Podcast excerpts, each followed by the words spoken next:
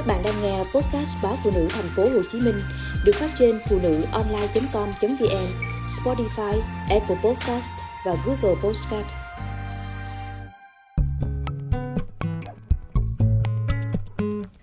Bò nhúng giấm ở quán cũ người xưa Cầu móng Vĩnh Điện Quảng Nam nổi tiếng với món bê thui cầu móng nhưng cách đó không xa có một quán bò trứ danh mà chỉ những ai đã có chút quen biết với vùng đất này mới có thể tìm đến. Bò nhúng giấm Thanh Đông nằm ở ngã ba trên đường ra cầu Câu Lâu cũ.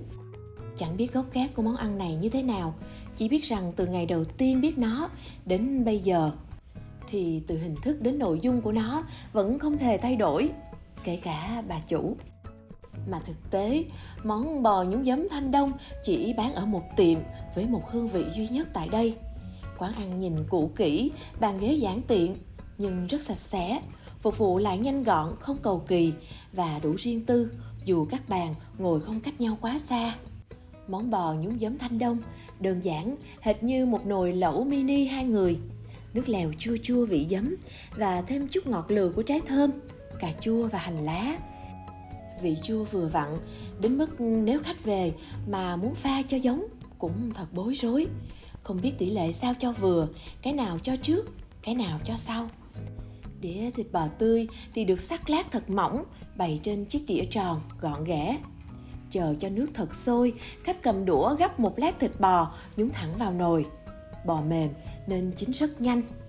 Lúc này, món ăn từ dạng lẩu đã chuyển sang dạng cuốn bánh tráng trải sẵn, đặt vào đó rau xanh, dưa leo, chuối chát, góp thêm lát thịt bò bên trên, điểm thêm miếng bánh tráng nướng bẻ vụn.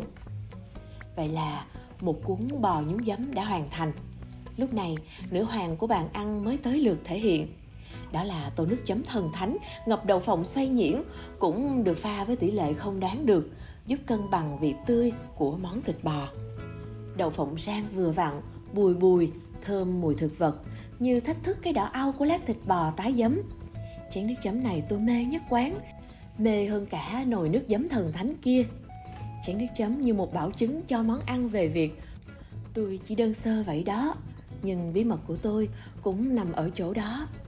Với riêng tôi, bò nhúng giấm thanh đông gắn với kỷ niệm về gia đình, về những ngày còn nhau thông dong, chọn một quán ăn chậm để trò chuyện – không quá cầu kỳ để phải mất thời gian sửa soạn. Món bò nhúng giấm thanh đông chừa lại sự yên tĩnh khi bắt đầu một bữa ăn. Không như món lẩu lào xạo chén đũa, cũng không phải là món nướng chú ý cầu kỳ, canh chỉnh nhiệt độ. Bò nhúng giấm vừa là món ăn sang, vừa là món ăn chơi của gia đình tôi. Để ăn được một nồi bò nhúng giấm ở tiệm thì phải tặng tiện ba bữa cơm thường nhật. Nhưng ba mẹ tôi không lấy đó làm phiền hà, vì hơn cả một món ăn. Nó là minh chứng cho niềm vui của cả gia đình. Cứ một chén, một đũa, một nồi lẩu. Câu chuyện có lúc sôi nổi, lúc nhiệt tình. Khi thì chậm rãi, khoan thai, như cách ăn món bò nhúng giấm vậy. Có lẽ nhờ món ăn đó mà mỗi khi nhớ lại một kỷ niệm vui nhà mình, tất cả như một thước phim quay chậm trong đầu tôi, rõ ràng, rành mạch. Hôm nay gặp lại, quán vẫn là quán khi xưa món ăn y chang không có gì khác và hương vị vẫn tuyệt vời tuy thời gian đã nhúm màu khiến hai chữ thanh đông cũng mờ nhòe theo năm tháng nhưng có lẽ sự nhận diện bây giờ với một món ăn trứ danh đã không còn cần đến đôi mắt thường tình đó là cảm xúc mà chắc chỉ những ai từng qua Vĩnh Điện, từng ngại cái ồn ào dậy mùi mắm của bê thu cầu móng mà ghé vào đây tìm chút yên tĩnh mới hiểu được.